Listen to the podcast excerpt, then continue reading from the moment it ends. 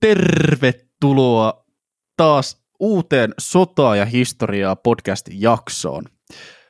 Ihan aluksi todettakoon, että tässä Sotaa ja historiapodin jaksossa me perehdymme oluen vivahteikkaaseen ja valtavan laajaa historiaan. Nykypäivänähän me eletään myös pienpanimokulttuurin renesanssia ja juuri siksi haluamme erittäin ylpeinä kertoa tähän jakson alkuun meidän tämän jaksomme sponsorista. Meidän kummankin vanhasta kotikaupungista Lahdesta alkuunsa saaneesta T-Rempelin panimosta, joka on siis yksi ensimmäisiä Suomeen avatuista pienpanimoista, joka on edelleen toiminnassa. Näin on. Teerenpelin olutvalikoimaan kuuluu muun muassa persoonalliset Onnenpekka Pils, Luomuleevi Laager, Vauhtiveikko Vehnäolut ja hurja määrä muita pienpanimotuotteita.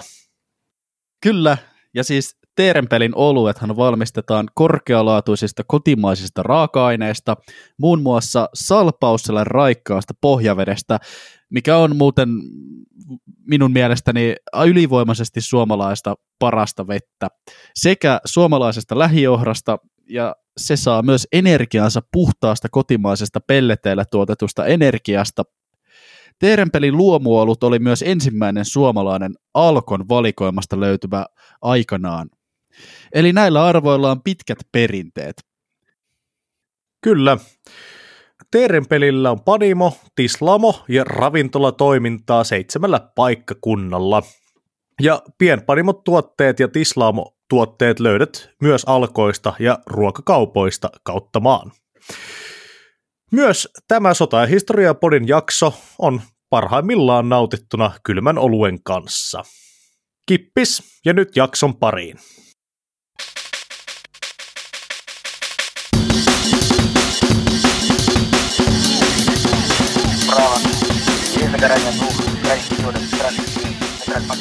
Yes, kippis. No niin, oluen historia. Tämä oli jakso, jota meiltä, eikö meillä ole tätä toivottukin? Mulla on sellainen muistikuva, että tätä on toivottu. Ainakin meillä on ollut tästä pitkään puhetta. Ja huhu, kun alkoi tutustumaan siihen, että mitä oikein on oluen valmistus ja mikä sen historia on, niin mä törmäsin johonkin mahdollisesti niin kuin Rooman historiaakin suurempaan historialliseen niin kuin niis-skeneen, joka yllätti mut laajuudessaan aivan täydellisesti. Joo, se on totta. Siis tästä olisi, tästä olisi oikeasti saanut varmaan kokonaisen podcastin pelkästään oluen historiasta. Tämä oli, tämä oli varmaan yksi laajimpia aiheita, mikä meidän on koskaan pitänyt laittaa yhden tunnin mittaiseen jaksoon. Mutta hei, tässä on nyt tämän, tämän lopputulos ja aika hyvä tuli mun mielestä. Joo, kyllä. Mennään siis suoraan aiheeseen. Voisi silleen alustaa tätä hommaa sanomalla, että olut, siis hiivan ja maltaiden käymisprosessissa syntyvän juoman ihmeellinen historia on nykytuntemuksen mukaan ainakin yhtä vanha kuin siis ihmissivilisaatio itsessään. Jotain oluen merkityksestä kertookin ehkä se, että jopa Suomen kansalliseepoksessa Kalevalassa oluen tekoprosessia kuvailtiin 400 säkeellä siinä, missä koko maailman luomiseen tarvittiin vain 200 säettä. Ja Gilgameshin epoksessa yli 4000 vuotta vanhassa kirjassa, joka pidetään yhtenä maailman historian vanhimmista fiktiivisistä kirjoitetuista teoksista, temppeli prostituoitu lähetetään käännettämään villimäinen ihminen Enkidu sivilisaatioon. Ja lopulta hänestä muuntautuu tavallinen ihminen hänen juotuaan seitsemän ruukkua olutta ja syötyään 80 leipää. Kyllä, siis ihmiset on kirjoittanut oluesta myyttisesti ja faktuaalisesti niin kauan kuin meillä on ollut oikeasti mitään tapaa kirjoittaa se on, se on mun mielestä jo, jossain määrin aika kuvaavaa siitä, että kuinka käsittämättömän ajaton konsepti olut on lähes kaikissa maailman kulttuureissa ja lähes kaikkina maailman aikakausina. Joo, kyllä. Tästä niin kuin päästäänkin siihen, että siellä jossain ihmishistorian kivikauden ja neoliittisen vallankumouksen, eli siis tuota, viljelytaidon oppimisen aikojen alkuhämärissä, niin oluen tekemistaito ja alkoholin käyttäminen ilmeisesti tunnettiin jo. Ja tästä on syntynyt debaattia tutkijoiden välillä, että kumpi on ylipäätään vanhempi keksintö, oluen valmistus vai leivän valmistus. Se on ainakin selvää, että muinaiset korkeakulttuurit rakennettiin sekä oluen että leivän voimalla. Jep. 5000 vuotta sitten jo Mesopotamiassa, nykyisen Irakin alueella, olut oli jokapäiväinen juoma ja oluen teko-ohje onkin vanhin meille tähän päivään asti säilynyt kirjallinen lähde. Toisaalta Kiinasta on löydetty ruukunpalasia, joissa olisi tehty parhaista olutta jo yli 9000 vuotta sitten, mikä näyttää niillä alueen olleen jo ennen maanviljelyksen omaksumista. Toisaalta on löydetty merkkejä siitä, että jopa 11 000 vuotta sitten olisi tehty saviruukkuja Lähi-idän alueella, nykyisessä Iranissa, jossa on käytetty jotain. Koska ruukun palast, mitä sieltä ollaan löydetty, niin niiden pinnasta on löydetty käymistuotteiden jämiä. Siis mä, mä en nyt niin pääse sen yli, että kun minä kävin kouluja aikanani, niin historian kirjassa luki, että se oli ravinnonsaannin turvaamisen takia, kun siirryttiin tästä metsästyskeräilystä maanviljelykseen. Mutta tämän jakson taustatutkimus on osoittanut sen, että on aivan vähintään yhtä validi argumentti sanoa, että muinaiset metsästäjäkeräilijät siirtyivät viljelemään muinaisia viljalajikkeita, että he saisivat suuremmassa määrin valmistettua olutta, koska sitä oli mukava juoda.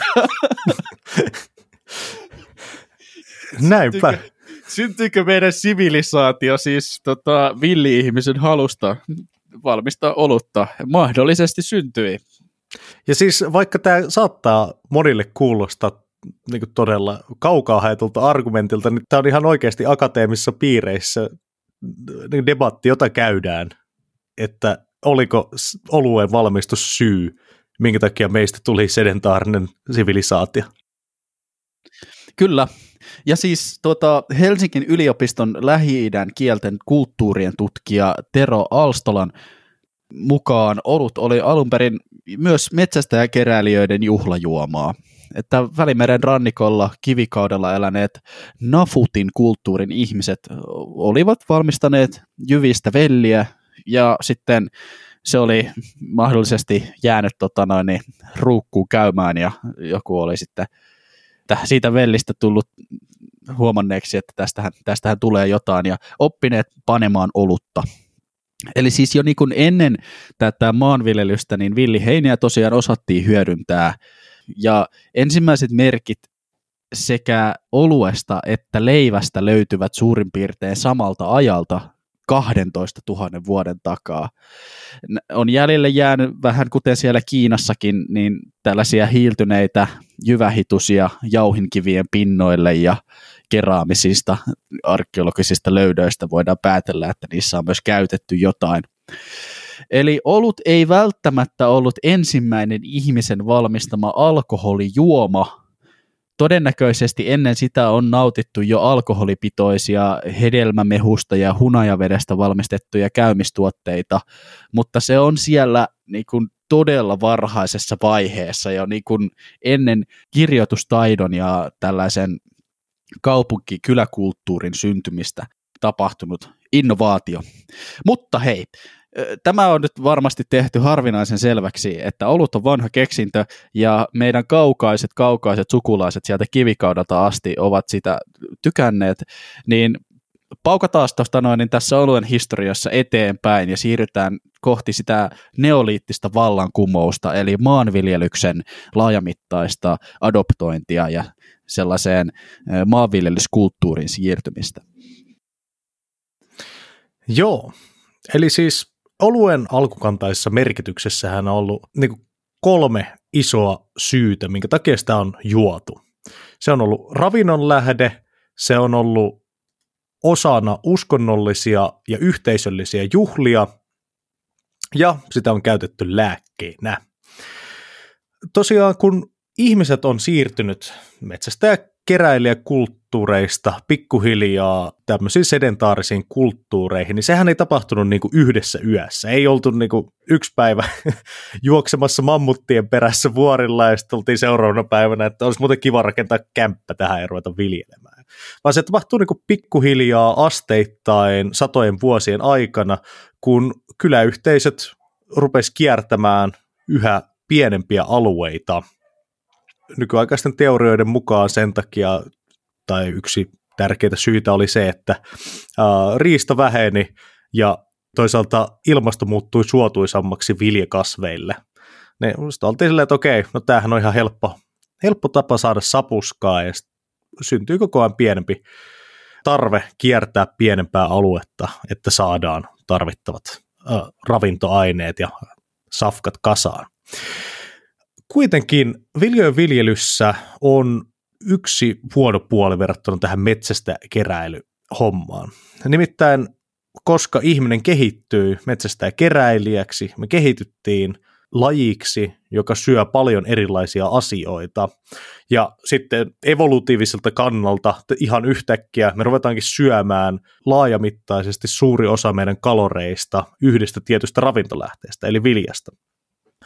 Niin vilja, mutta koska ihmisen suolisto ei ollut kehittynyt sitä varten, että se pystyisi käyttämään viljasta kaikkia niitä ravintoaineita, mitä esimerkiksi vaikka joku merehtivä ö, laji pystyy, ö, niin se aiheutti tietynlaisia puutostiloja. Mutta hyvin mielenkiintoisesti, niin silloin kun olut fermentoidaan, niin tässä fermentoitumisprosessissa, tai silloin kun siis tämä hyvin alkukantainen olut vehnä, ohravelli on fermentoitunut, niin siinä, siinä fermentoitumisen ohessa ne ravintoaineet on pilkkoutunut sillä tavalla, että ihmisen suolisto on voinut käyttää siitä enemmän energiaa hyödykseen ja toisaalta saada myös tiettyjä tärkeitä hivenaineita, kuten esimerkiksi vaikka B6 ja B12 vitamiineja. Ja tässä tullaankin itse asiassa nyt yhteen tärkeään juttuun, mikä pitää pitää mielessä koko ajan, kun kuuntelette tätä jaksoa. Aina ton ihan loppupuolelle asti, kun tullaan 1600-luvulle asti. Uh, nimittäin, kun me puhutaan oluesta, niin me ei tarkoiteta nyt tällä niinku keskikeppanaa tai tota spurgumansikkaa, Lahden kuparia, mitä näitä nyt on.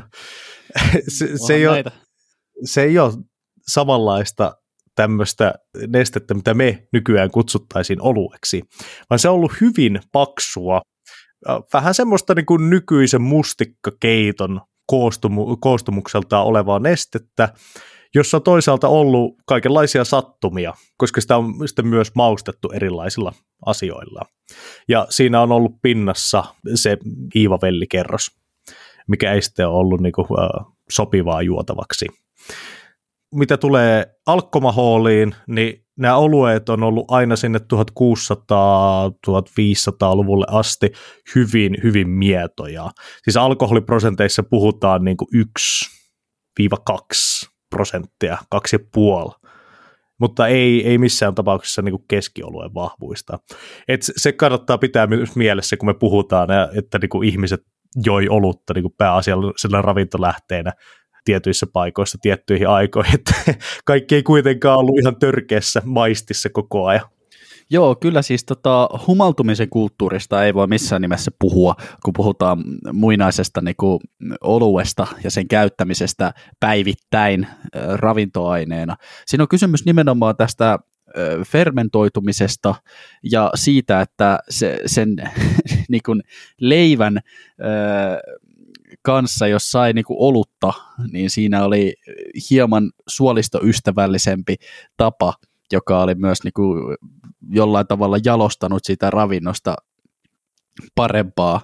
Että jossain antiikin Egyptissä tai muinaisessa Egyptissä niin tavallisen ihmisen ruokavalio saattoi koostua aika pitkälti leivästä ja oluesta, ja sitten jos hyvällä lykyllä siihen sai vähän jotain taateleita ja sipuleita tota, niin oheen, niin oikein kiva. Ja se oluen merkitys varmasti oli mitään suurimmissa määrin tällainen tota noin, niin, ravinnon monimuotoista ja ja sitten toisekseen, vaikka alkoholipitoisia juomia, kuten niin jotain viinimäisiä tuotteita tunnettiin, niin näissä muinaisissa kulttuureissa niin ei kellään oikein ollut varaa kuluttaa niitä sen ajan alkoholituotteita niin paljon, että he olisivat jatkuvasti kännissä tai saatika sitten jostain alkoholismista puhumattakaan. Että tota, näiden alkoholin käytön negatiivisten vaikutusten ilmeneminen ei ollut sellainen ongelma näissä kulttuureissa, koska A, tosiaan sitä olisi pitänyt kitata jatkuvasti, että sitten mentä siellä jossain Tepesin tota, katukivetyksiä pitkin kännissä, mikä ei ollut mahdollista, koska kellään ei ollut varaa siihen, niin. Ja sitten toisekseen ihmiset myös keskiältään oli huomattavasti nuorempia kuollessaan, että sellaisen niin pitkäaikaisen alkoholin käytön haittavaikutukset eivät ehtineet juuri tulla ilmi, koska tavallinen pulliainen tapasi delata siinä 40 tienoilla suurin piirtein, että e, tämä oli omana aikanaan varsin niin kuin haittavaikutukseltaan näkymätön tuote. Jep. Ja siis näissä etenkin niin kun puhutaan alkukantaissa Sumerin, Egyptin sivilisaatioissa, näissä kun tunnettiin myös nämä hedelmäviinit, joissa oli sitten pikkusen enemmän alkoholia. Yleensä niin kuin just se kaksi ja puoli pinnaa, ehkä jopa kolme, jos oli oikein monta kertaa käytetty, niin nämä oli hyvin paljon yläluokan juoma, ja niihin liittyy sitten niin kuin se ihan oma uskonnollinen merkityksensä. Siis mm fundamentaalisesti päihtymiseen on kaikissa kulttuureissa niin kuin ennen modernia aikaa liitetty jollain tavalla hengellinen osuus, jollain tavalla on päästy lähemmäksi Jumalia.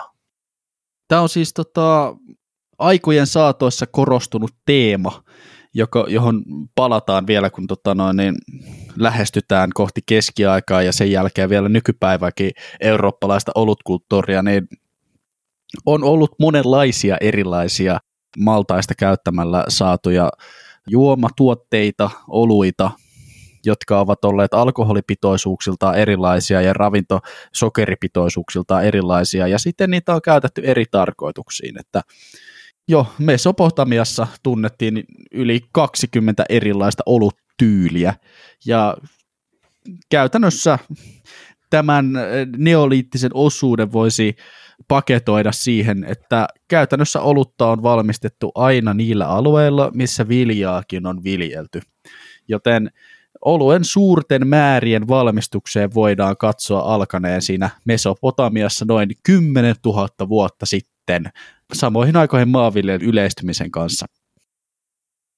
Kun mennään sitten muinaisen Egyptin ja Sumeerin järjestäytyneisiin ja kuitenkin niin kuin ollaan päästy yli siitä niistä ensimmäisistä kaupunkikulttuureista, mitä on ollut siellä Mesopotamian alueella, ja mennään niin kuin ensimmäisiin järjestäytyneisiin valtakuntiin, joissa on ollut järjestäytynyt uskonto, ja jota on päälliköinyt selvästi tämmöinen jossain määrin jumalallinen hallitsija, ja jotka on pystynyt projisoimaan valtaansa laajemmalle alueelle kuin joku yksi tai kaksi kaupunkia, niin tulee mielenkiintoinen juttu vastaan oluen ja uskonnon yhteydessä.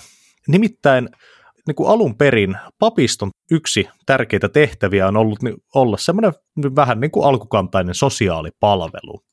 He ovat keränneet siis viljoja varastoon silloin, kun on ollut hyvät ajat, ja sitten kun on ollut huono aika, niin sitä viljaa on jaettu pois niistä varastoista.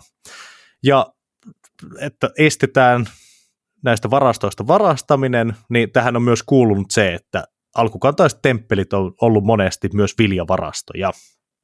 Ja papithan on totta kai ollut siellä ihan niin kuin yhteiskunnan huipulla. Uh, niin kuin taivaallisten voimien maanpäällisinä lähettiläinä. Ja monesti tämän papiston tehtävä nimenomaan on ollut pitää hallussaan oluen teon salaisuutta.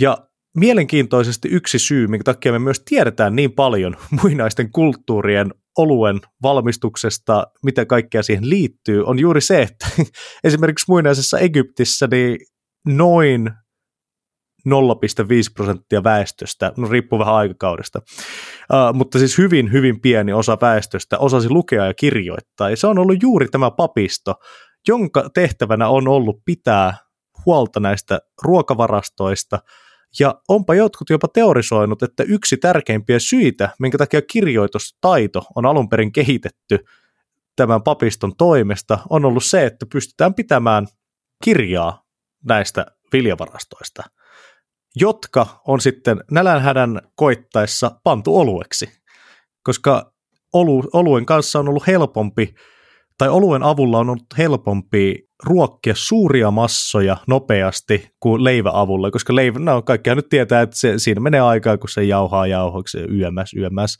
Mutta oluen vaan, kun pitää oikeasti tuhansia ja tuhansia ihmisiä ruokkia, niin, niin se on ollut helpompi tapa ruokkia. Mm, tietysti kyllä siinä oluen valmistuksessakin muutama viikko pyörähtää, mutta tota, niin leivän, leivän voi jauhaa ja nostattaa, paistaa yhdessä päivässä mutta ravintoarvot niissä on vähän erilaiset. Joo, mutta mennäänpä sitten antiikkiin. Tosiaan antiikin aikana nämä suuret eurooppalaiset sivilisaatiot, eli siis Rooma ja Kreikka, he eivät itse asiassa pitäneet oluesta.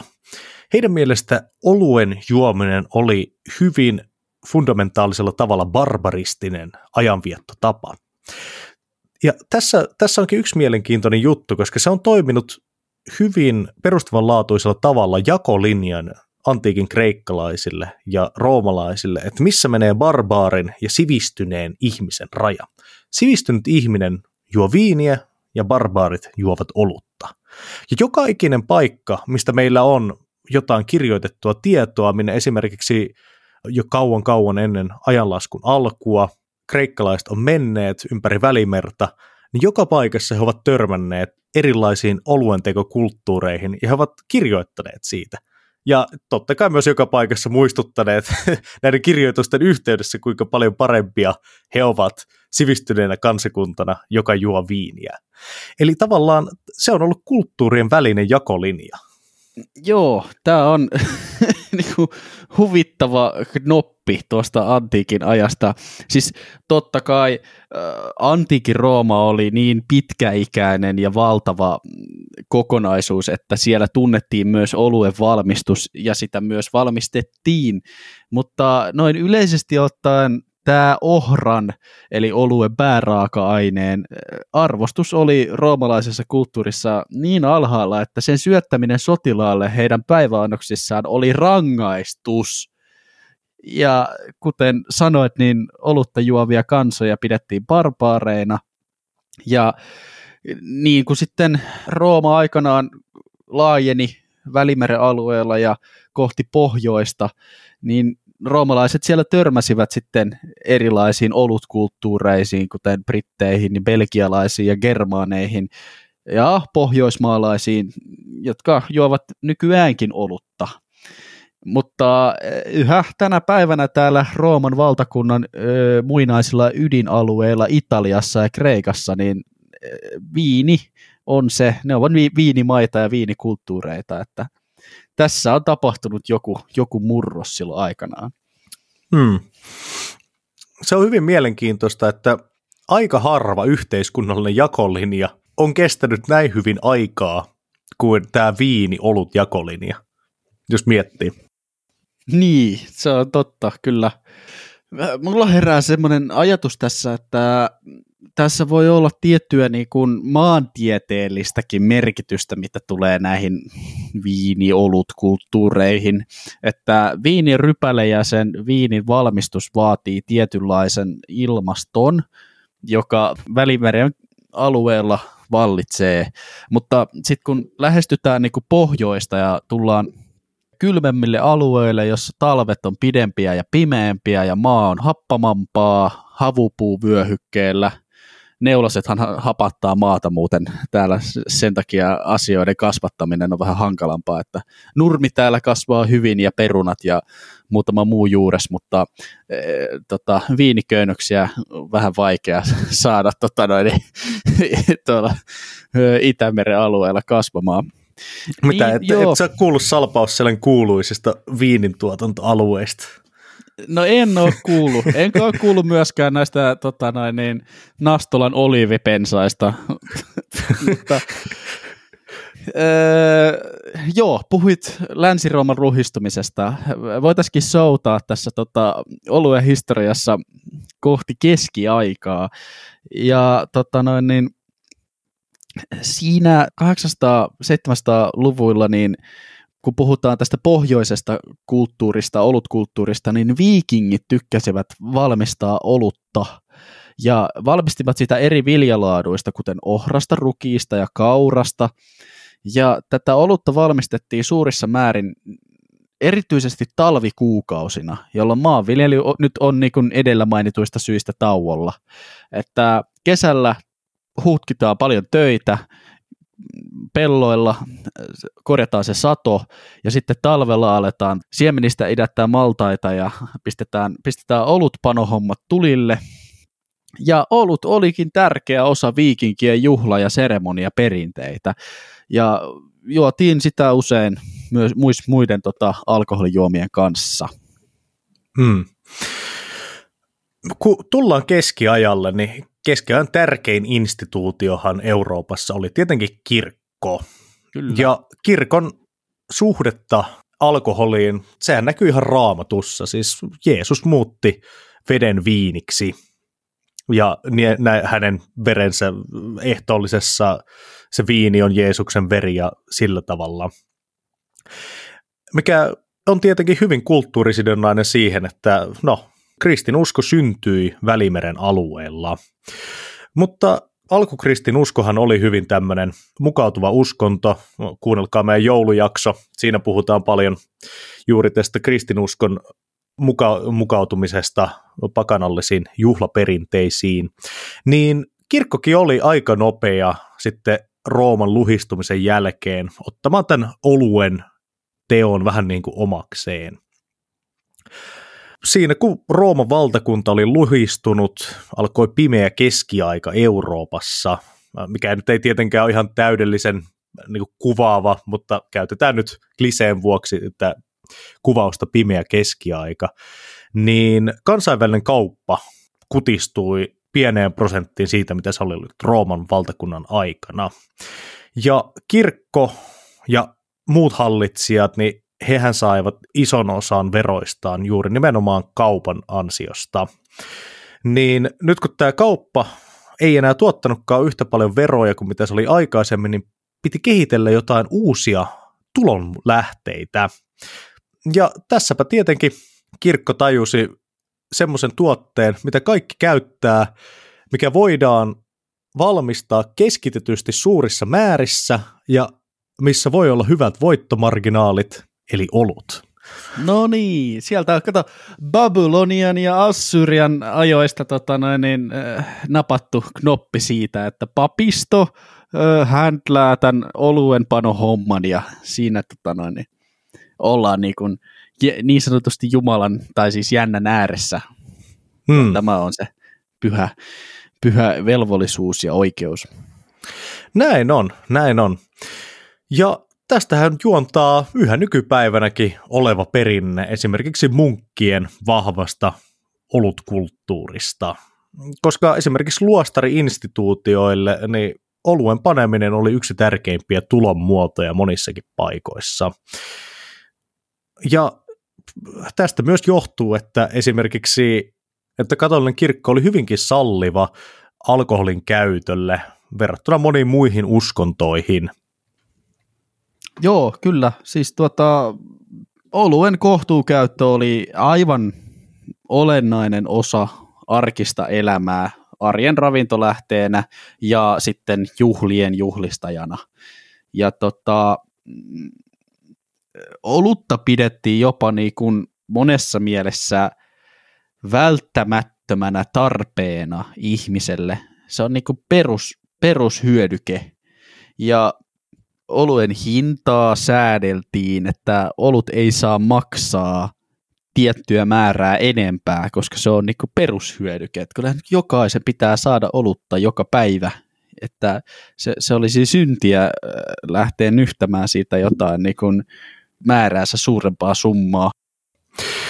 Kyllä vain, kyllä vain. Nyt kun mainitsit jo sen kruunun, niin tässähän tullaan sopivasti siihen, että olut ei mitenkään kuitenkaan ollut pelkästään kirkon yksinomainen oikeus, vaan niin kuin oli aikaisemmin sanottiin, niin se oli niin kuin kaikkien oikeus. Ja hyvin mielenkiintoisesti niin keskiajan Euroopassa monissa paikoissa, esimerkiksi Britanniassa, olut oli, tai oluen valmistus oli ennen kaikkea naisten hommaa, koska niin kuin ajateltiin, että oluen paneminen ja leivän valmistaminen on niin kuin, se on vähän niin kuin siinä samassa, samassa kyökki ruoan valmistushommassa. Ja tämän ansiosta myös oluen valmistuksesta tuli yksi ainoita tulonlähteitä, mitä naisella saattoi olla niin kuin yksityisesti, koska he pystyivät valmistamaan sitä enemmän kuin omaan käyttöön suhteellisen yksinkertaisesti, ja koska se oli suhteellisen työläs prosessi kuitenkin, mikä piti olla koko ajan käynnissä, koska sen aikaiset olueet ei kestänyt hirveän pitkää siis. Keskiaikaisen oluen parasta ennen päiväys meni todella nopeasti. Se oli noin muutaman viikon juotavaa ja sitten sitten sitä ei voinut enää juoda, koska kuitenkin se alkoholiprosentti oli niin pieni ja siinä oli kaikenlaisia sattumia ja tietenkään mitään niin desinfiointivälineitä oluen panovälineisiin ei tietenkään ollut ja silleen, niin siinä kuitenkin rupesi ne bakteerit kasvamaan sitten jossain vaiheessa ja menee huonoksi. Uh, niin tästä syystä sitten uh, nämä naiset saivat uh, tämmöisen ammatin, yleisesti oli kylässä silleen, että sanotaanko yhdessä tai kahdessa talossa per viikko valmistettiin olutta, ja sitten kun olu, olut käy valmiiksi, niin laitetaan semmoinen pieni kyltti siihen päälle, että hei, nyt on, nyt on olutta valmiina, ja sitten muut kyläläiset voi tulla sinne joko sisälle juomaan sitä, tai niin kuin, hakemaan sitä omi, omiin vateihinsa. Ja tästä kyltistä tulee meidän nykyaikainen sana public house, eli pubi. Aivan mahtavaa. Siis, todella yhteisöllinen meininki, että tota, arjen lomassa jokainen tekee yhteisössä omia duunejaan ja, ja asioitaan, mutta tämä niin kuin, ö, ihmisten kohtaaminen, sosiaaliset hetket ja tota noin, niin, ihmisten keskenäinen yhteiselo, se rytmittyy niin kuin oluen valmistuksen ympärillä ja se kiertää sen mukaan, että missä talossa olutta on valmista mihin, niin. mihin mennään tänään niin kuin porukalla. Niin, niin. Mielenkiintoisesti ihan myös tässä kohtaa oluenpanotekniikat oli jo kehittynyt sen verran, etenkin kun tullaan myöhäiskeskiajalle, että tota, tässä kohtaa myös oluen alkoholi rupeaa olemaan pikkusen korkeampaa kuin aikaisemmin, ja monissa paikoissa ruvetaan myös äh, niin kuin käyttämään sitä useampaan kertaan. Ja, mutta kuitenkin, kun tehtiin taustatutkimusta tähän, niin mä törmäsin, törmäsin sellaiseen mielenkiintoiseen hypoteesiin että, tai teoriaan, että vaikka kuitenkin on hyvin todennäköistä, että aika monet ihmiset on ollut myöhäiskeskiajalla jo tämmöisessä maalaisyhteisössä joka ilta pienessä sievässä, niin se ei ollut missään vaiheessa ongelma tai semmoinen moraalinen kauhistus, koska yksinkertaisesti niin kuin keskiaikaisessa agraariyhteiskunnassa ei ole ollut hirveän, niin kuin, ei ole ollut hirveän paha juttu jos välillä joku on vähän, ottanut vähän liikaa ja sitten ollaan seuraavana päivänä krapulassa ja silleen, koska yksinkertaisesti silloin tehtiin niin harvana päivänä vuodessa töitä, muuta kuin ne mm, tietty peruspuhdehommat, mitä on. Koska varsinainen työntekohan rytmittyy sen mukaan, että kylvetään keväällä ja sitten keväällä tehdä, kesällä tehdään heinää, jadi jadi jada, ja syksyllä sitten sadonkorjuu. Mutta tämä kylvö ja sanonkorjuu ja nämä muut elintärkeät toiminnot, niin nehän on vaan muutaman viikon vuodessa. Tämän takiahan myös kirkollisia juhlapyhiä oli esimerkiksi Saksala, pyhässä saksalais-roomalaisessa keisarikunnassa yli sata vuodessa myöhäiskeskiajalla.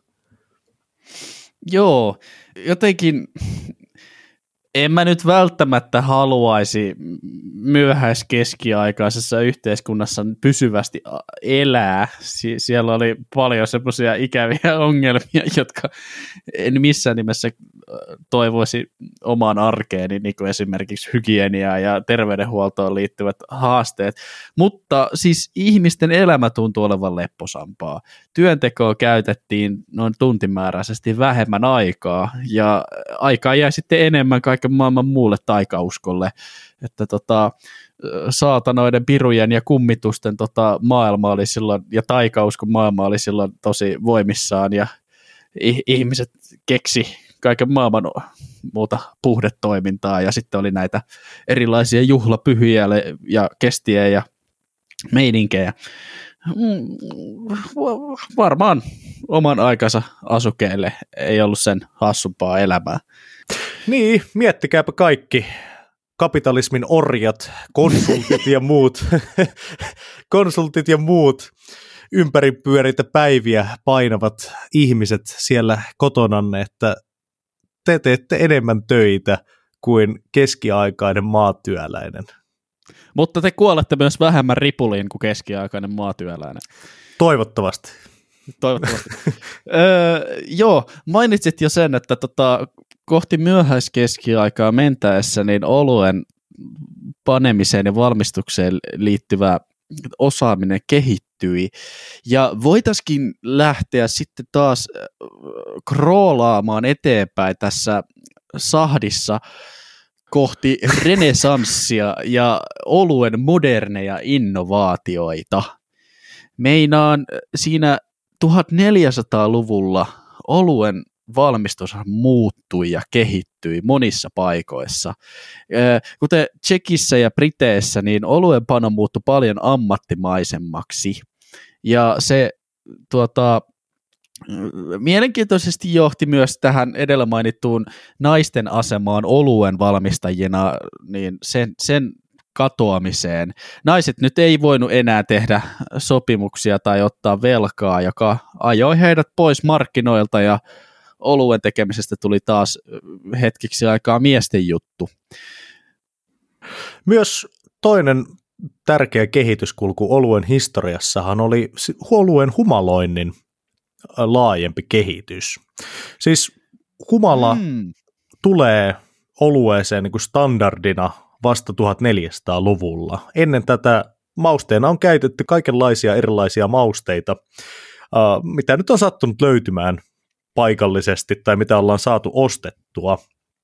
Ja, mutta mielenkiintoisesti niin tota, oluen humalointi oli alun perin, sillä yritettiin kiertää veroja, koska nämä mausteet, joita käytettiin oluen maustamiseen, niin ne oli yleensä kruunun tai kirkon verojen alaisia, mutta sittenpä jotkut fiksut miehet Saksassa ke- keksi, että me voidaankin laittaa olueeseen humalaa, joka tekee tästä itse asiassa vahvempaa ja meitä ei veroteta siitä. Joo, ja siis humalahan olutmausteena on myös siitä aivan mainio, että se edistää oluen säilymistä. Sen lisäksi, että se edistää oluen makua ja alkoholipitoisuutta.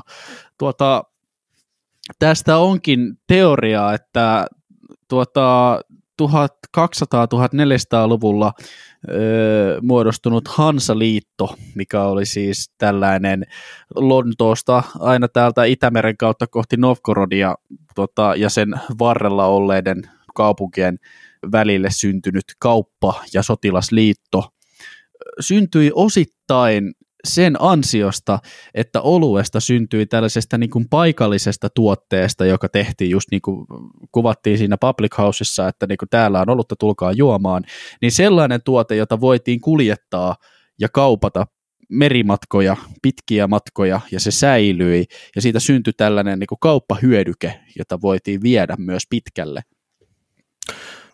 Tämähän on siitä 1400-luvulta lähtien, siitä kohtaa kun olutta voidaan meriteitse rahdata äh, jonnekin muualle kuin missä se nyt on satuttu valmistamaan, niin siitä tulee jokaisessa eurooppalaisessa kaupankäyntiinstanssissa tärkeä vaihdon väline, heti kun se voidaan fyysisesti tehdä. Mutta 1400-luvulla tapahtui niin kun Euroopassa paljon muitakin mullistavia asioita. Muuan italialais absoluuttinen hullumies seilasi kohti ääretöntä ja sen yli, eli siis lähti tuntemattomaan ylittämään valtamerta ja löysi Amerikan. Ja siis olihan se Amerikka ollut siellä koko ajan olemassa, että ei se nyt sitä löytänyt, siellä oli ihmisiä ollut koko ajan, mutta meidän perspektiivistä se löytyi ja ihmeen kummalla sieltä, kun konkistadorit astuivat uudelle mantereelle etsimään kultaa ja rikkauksia, niin he löysivät varsin kehittyneen olutkulttuurin myös. Joo, tosiaan Inkat ja Pohjois-Amerikan intiaanit olivat molemmat jo tuhansia vuosia panneet omanlaisiaan oluita, joka myös kelpasi sitten konkistadoreille aikanaan. Tosin valitettavasti konkistadorit hyvin omaan tapaansa, niin pyrkivät myös hävittämään nämä olutkulttuurit molemmista Amerikoista ja Pohjois-Amerikasta se hävisikin kokonaan, mutta Etelä-Amerikassa, tuolla Andien vuoristossa, nykyisen Perun, Ecuadorin, Kolumbian alueella tehdään vielä sellaista alkutyylistä olutta, mitä tehtiin siis jo esikolumbiaanisessa Amerikassa. Hmm. Se on kyllä konkistadorien historiasta pitää joskus tehdä jakso, mutta se on aika masentavaa. Kun se oli kyllä niin kuin kokoelma kaikista mulkuimpia ihmisiä, mitä maa päällään kantaa. Koko löytöretkien niin kuin historia on aika uskomattoman masentava. Sen tota, no, ra- rakas tota, lukion historiaopettaja, niin Lepola tiivisti lyhyesti siihen, että valkoinen, valkoinen mies tuli paikalle ja tuho, tuhosi paljon asioita. Mehän tota, levitettiin ihan vahingossa niin kuin ilman, että edes yritettiin tehdä mitään, tai eurooppalaiset konkistadorit tai muut, muut tuota, valloittajat, niin toivat mukanaan eurooppalaiset kulkutaudit, joka olivat niin kuin oman aikansa biologinen ase, sellaisia Amerikan intiaaneja vastaan, joilla ei mm, löytynyt luontaista resistanssia esimerkiksi pilkkukuumetta vastaan ja aiheutti niin kuin valtavan miljoonien ihmisten väestöromahduksen. Mutta joo, tämä nyt lähtee rönsyilemään, tämä on aivan oma jaksosarjansa aihe.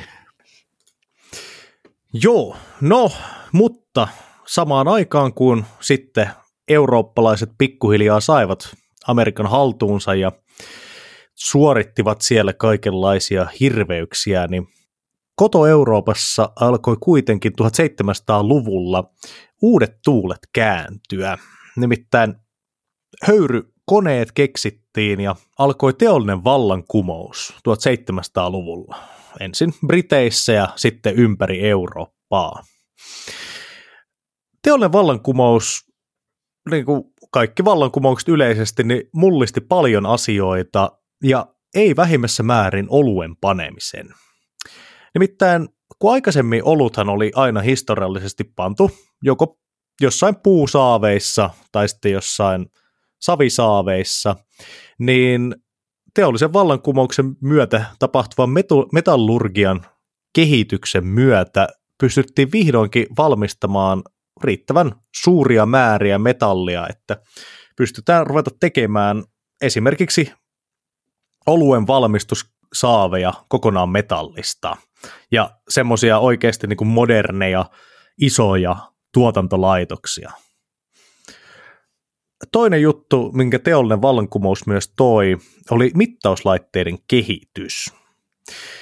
Ennen 1700-lukua nimittäin, kun puhutaan oluttyyleistä, niin on hankala puhua siitä, että oli joku tietynlainen oluttyyli, koska olutreseptit oli yleensä aika paikallisia, niissä oli paikallisia variaatioita, mitä oli tarjolla mihinkin vuodeaikaan, mitä oli tarjolla siinä maantieteellisessä paikassa, missä se olut tehdään.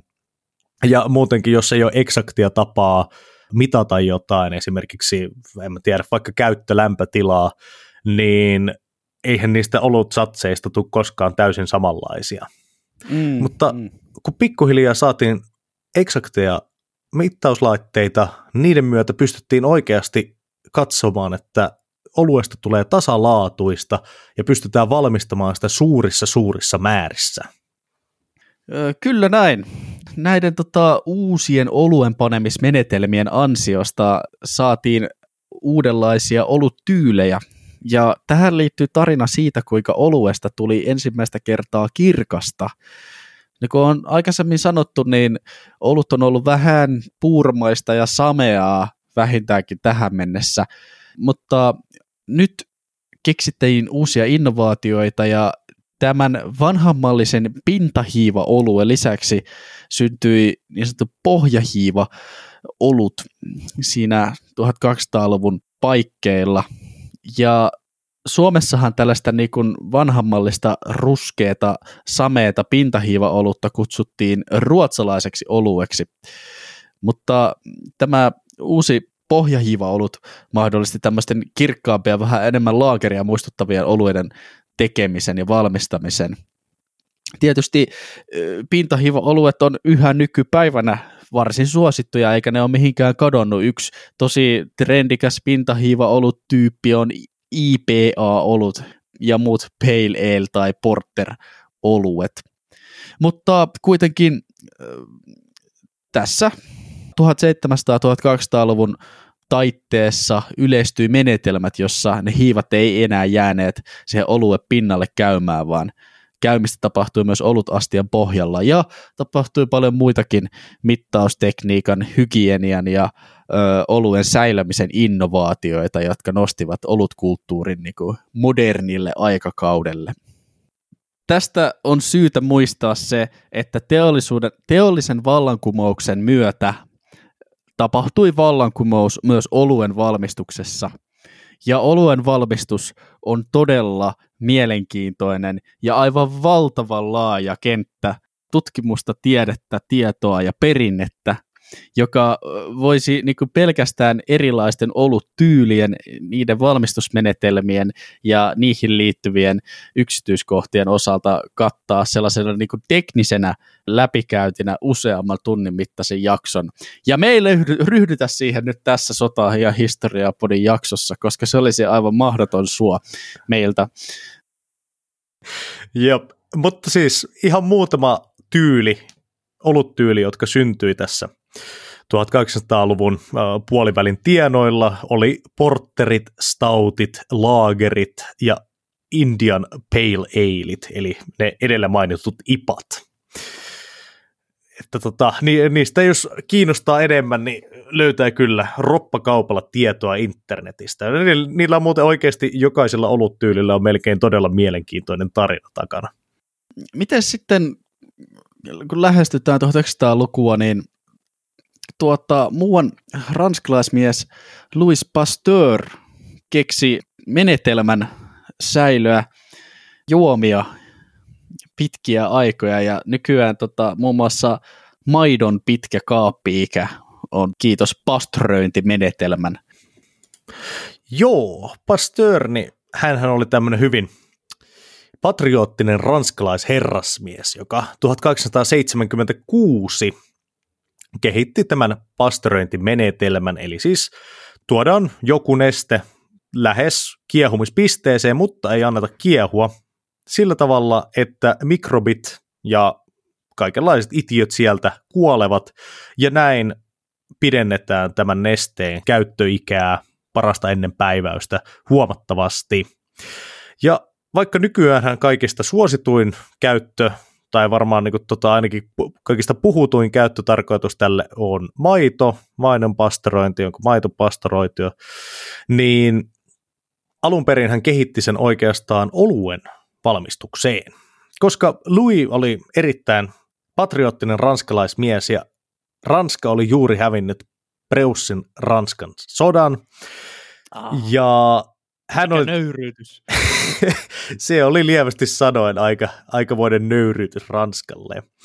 Ja hän halusi kehittää siis Ranskalle oman ylivertaisen patriottisen oluen, joka olisi ehdottomasti objektiivisesti paljon parempi kuin kaikki, kaikki äh, saksalaisoluet, ja näin hän sitten antaisi jotain ylpeyden aihetta Ranskan kansakunnalle.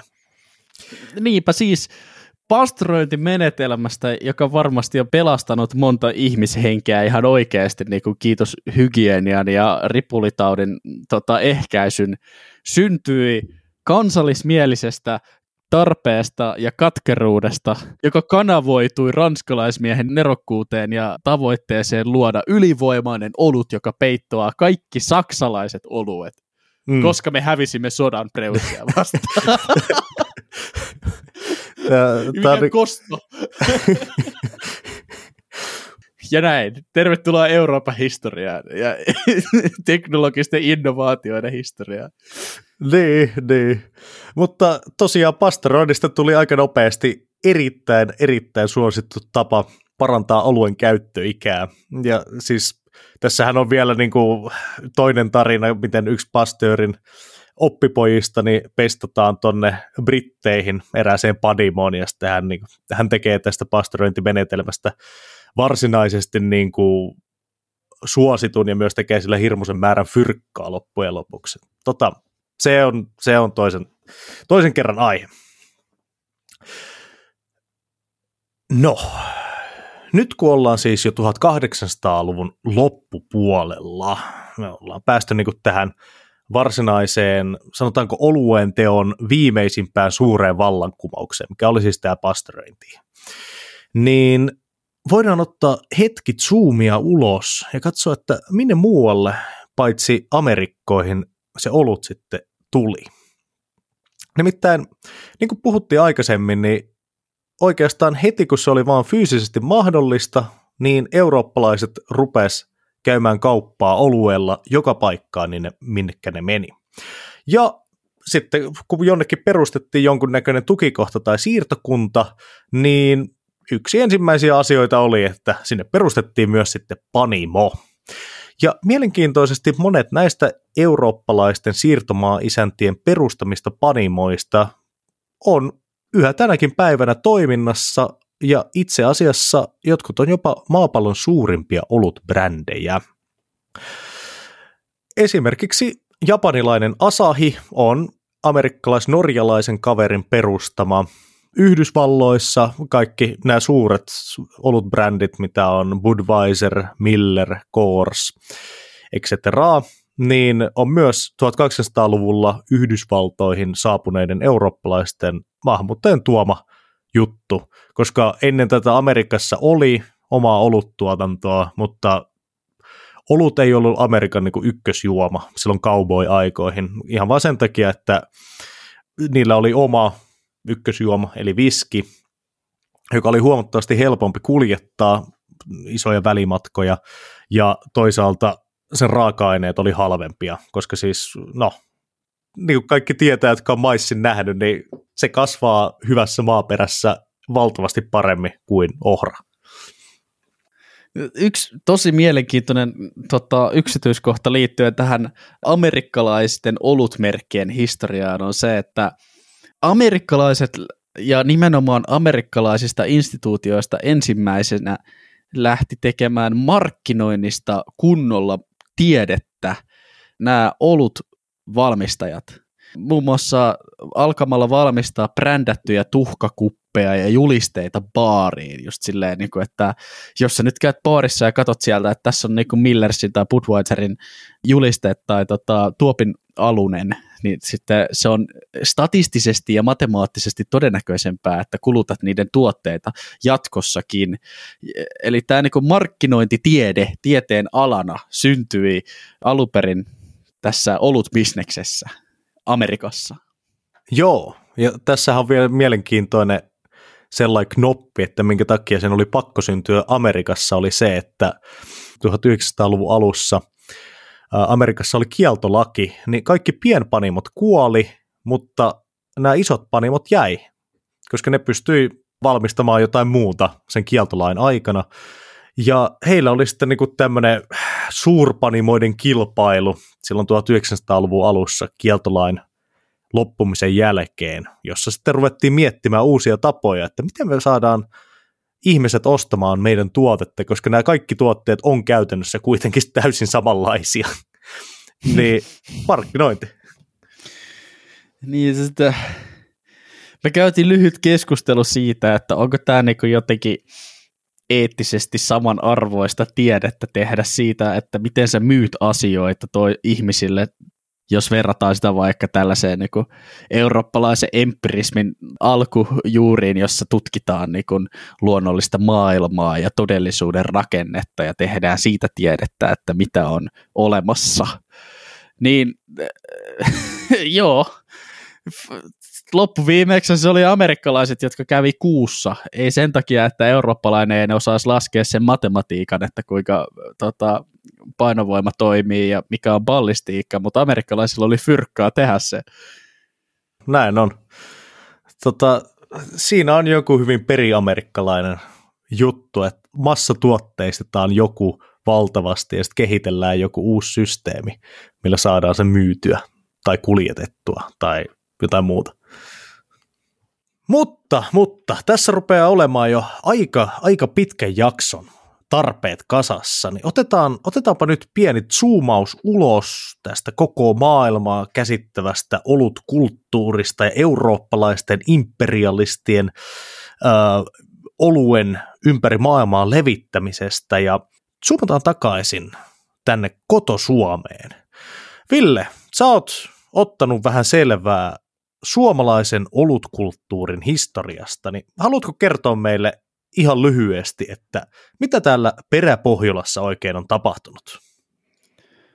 Totta kai. Ja siis sydäntäni särkee tiivistää tämä nyt hyvin lyhyen kerrontaan, koska suomalainen olutkulttuuri ansaitsisi kokonaisen jaksosarjan itsessään. Mutta jos suomalaisesta olutkulttuurista nyt tähän loppuun mainitsisi jotain merkityksellistä eri toten, niin pitää mainita se, että Suomessa meillä on säilynyt sahdin teon osaaminen, ja se on hyvin merkittävää maailmanlaajuisesti, kun puhutaan oluen historiasta. Sahti on meinaa yksi harvoista niin sanotuista alkuperäisoluista, ja asiantuntijoiden mielestä se on ehkä jopa oluen teon historiaan puuttuva rengas Mesopotamian ja nykypäivän välillä. Ja Sahti Annos on lastillinen antropologiaa. Suomalaisen oluen maine vientituotteena oli tunnettu jo 1500-luvulta lähtien. Täällä tehtiin hyvää olutta. Ruotsin kruunu toi alusmaasta ja täältä Suomen alueelta suomalaista olutta Tukholmaan, koska se tunnettiin parempana kuin täkäläinen olut. Ja olueen liittyvää lainsäädäntöä on säilynyt nykypäivään asti, siis tuota, Ruotsin kruunun asettamalla asetuksellahan humalan viljelystä tuli jokaisen talonomistajan velvollisuus. Ja e, mielenkiintoisesti se sama laki siirtyi saarin aikana e, suurruhtinaskunnan lakiin ja sen pohjalta se siirtyi myös Suomen lakiin periaatteessa jokaisen suomalaisen talonomistajan velvollisuus olisi yhä nykypäivänä kasvattaa oluen käyttämiseen tarkoitettua humalaa, mutta tästä lain rikkomuksista ei ole rangaistu yli sata vuoteen. mutta sellainen on olemassa ja se hyvin tiivistikin liittyy oluen historiaan ja suomalaisen oluen historiaan. Okei, okei. Tässä luenko mä oikein täältä muistiinpanoista, että sahti on samalla tavalla APT-nimisuojan alainen olut kuin belgialainen lambik tapaan valmistettu olut. Tämä on, Kyllä. Tämä on siis täysin uutta tietoa mulle, koska tota, jos nyt ajattelee niin kuin belgialaistyylisiä oluita, niin onhan ne nyt hiukan tota, niin kuin ehkä maailmalla ö, kuuluisampia kuin suomalainen sahti. Joo, se on alueellisesti ainutlaatuinen ja jäljittelemättömille eurooppalaisille tuotteille tarkoitettu nimisuoja. Todella, todella mielenkiintoista. Ja kyllähän nykyään niin kuin laatuoluita löytyy Suomesta paljonkin, voisi sanoa oikeastaan, että Suomessa ja maailmallakin oikeastaan eletään ihan suoranaista pienpanimoiden buumia. Musta tuntuu, että joka kerta kun tulee takaisin Suomessa käymään ja käy K-kaupassa, niin on joku uusi, jonkun uuden panimon tuotteet hyllyssä. Joo, kyllä. Ja siis oluen tekeminen on yllättävän helppoa, ihan jos itsekin kokeilee. Sellaisia tee se itse kittejä myydään aika halvalla. Tota, suosittelen kokeilemaan, se on todella äh, kiehtova ja hieno harrastus. Hmm. Mutta muutenkin, jos tässä tullaan niin kuin nyt oluen nykypäivään, niin niin jo pitää muuten sanoa, että minkä takia me ei käydä tuosta 1900-luvun alkupuolelta nykypäivään oluen, mitä olueella on tapahtunut, koska se, se, se menee jo niin monimutkaiseksi. Tavallaan tiivistettynä toisen maailmansodan jälkeen, kun Eurooppa jälleen rakennettiin, niin yksi tämmöisen alueellisen, äh, alueellisen identiteetin niin kuin muodoista oli se, että niin kuin ruvetaan tavallaan identifioimaan se, että tämä meidän olut on sitä oikeaa X-tyylistä olutta. Ja se on tehnyt eurooppalaisesta olutkulttuurista varsin monimuotoisen. Kyllä niin kuin, no, meet mihin tahansa Euroopan maahan, niin siellä on varmasti oma olut. Ja varmasti itse asiassa roppakaupalla omia oluita. Kyllä. Mutta joo, 1900-luvulle mahtui nousukausia ja laskusuhdanteita, oli kieltolakia, oli sellaistakin ajanjaksoa, jossa niin panimoiden määrä kuihtui ihan ja sieltä sitten ollaan lähdetty taas kohti nykypäivää ja meidän pienpanimo buumia ja sitä, että olutkulttuurin rikkaudet on palannut taas oikein hedelmällisinä ja hapokkaina. tota noin, niin joo. Öö, olutkulttuurin tulevaisuus vaikuttaa lupaavalta. Se on ollut, kuten tämän jakson kuulijat tietävät, niin ihmiskunnan alkuhämäristä asti meidän mukanamme historian saatossa kaiken maailman kulttuurillisten, maantieteellisten, sotilaallisten ja yhteiskunnallisten murrosten mukana osana yhteiskuntaa ja sitä, mitä me tehdään se, mitä se tulevaisuudessa tulee olemaan, niin riippuu monista eri tekijöistä, kuten kuluttajien makumieltymyksistä, yhteiskunnallisista trendeistä, terveystietoisuudesta ja tulevaisuudessa myös ilmastonmuutoksen vaikutuksista. Voidaan silti todeta, että olutkulttuuri on ollut viime vuosina voimakkaassa kasvussa ja tämä kehitys on johtanut siihen, että kuluttajat ovat yhä kiinnostuneimpia oluen valmistuksesta ja erilaisista olutlaaduista, ja toivottavasti myös oluen historiasta. Näinpä, näinpä. Ja esimerkiksi erinomainen tapa maistaa tätä suomalaista uutta pienpanimo-buumia on kokeilla ensimmäisen suomalaisen pienpanimon, eli jakson sponsorin Teerenpenin oluita. Kyllä, näin, näin. Muuta kuin Terperin panimoon, panimon ravintoloihin maistelemaan. Näinpä, näinpä. Ei kai tässä sitten. Varmaan rupeaa olemaan jakso aika tavalla paketissa. Paitsi itse asiassa vielä yksi hauska knoppi.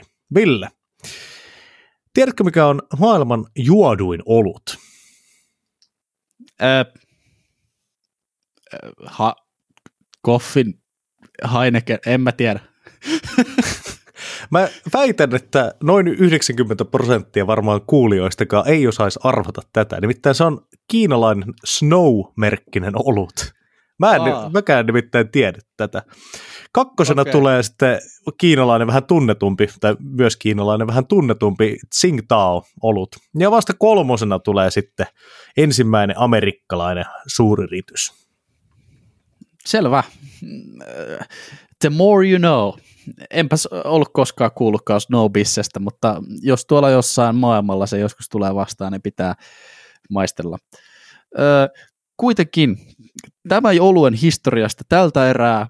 kiitos paljon, että kuuntelitte jakson. Jos te haluatte tukea tätä sotaa ja historiaa podin kahden miehen sirkusta yhä tulevaisuudessa, niin te voitte tehdä sen nyt helposti Buy Me Coffee-sovelluksen kautta.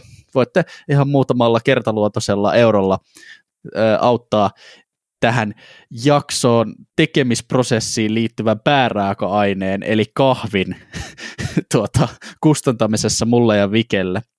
Käykää myös tykkäämässä meidän someista Instagramissa ja Facebookissa ja Twitterissä. Ja sitten ensi kerralla taas jotain aivan muuta.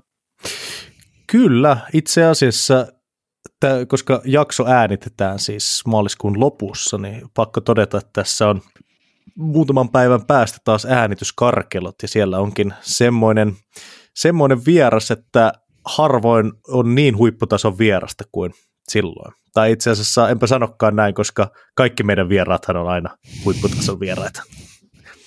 Mutta näihin kuviin ja tunnelmiin. Yes, se on moro.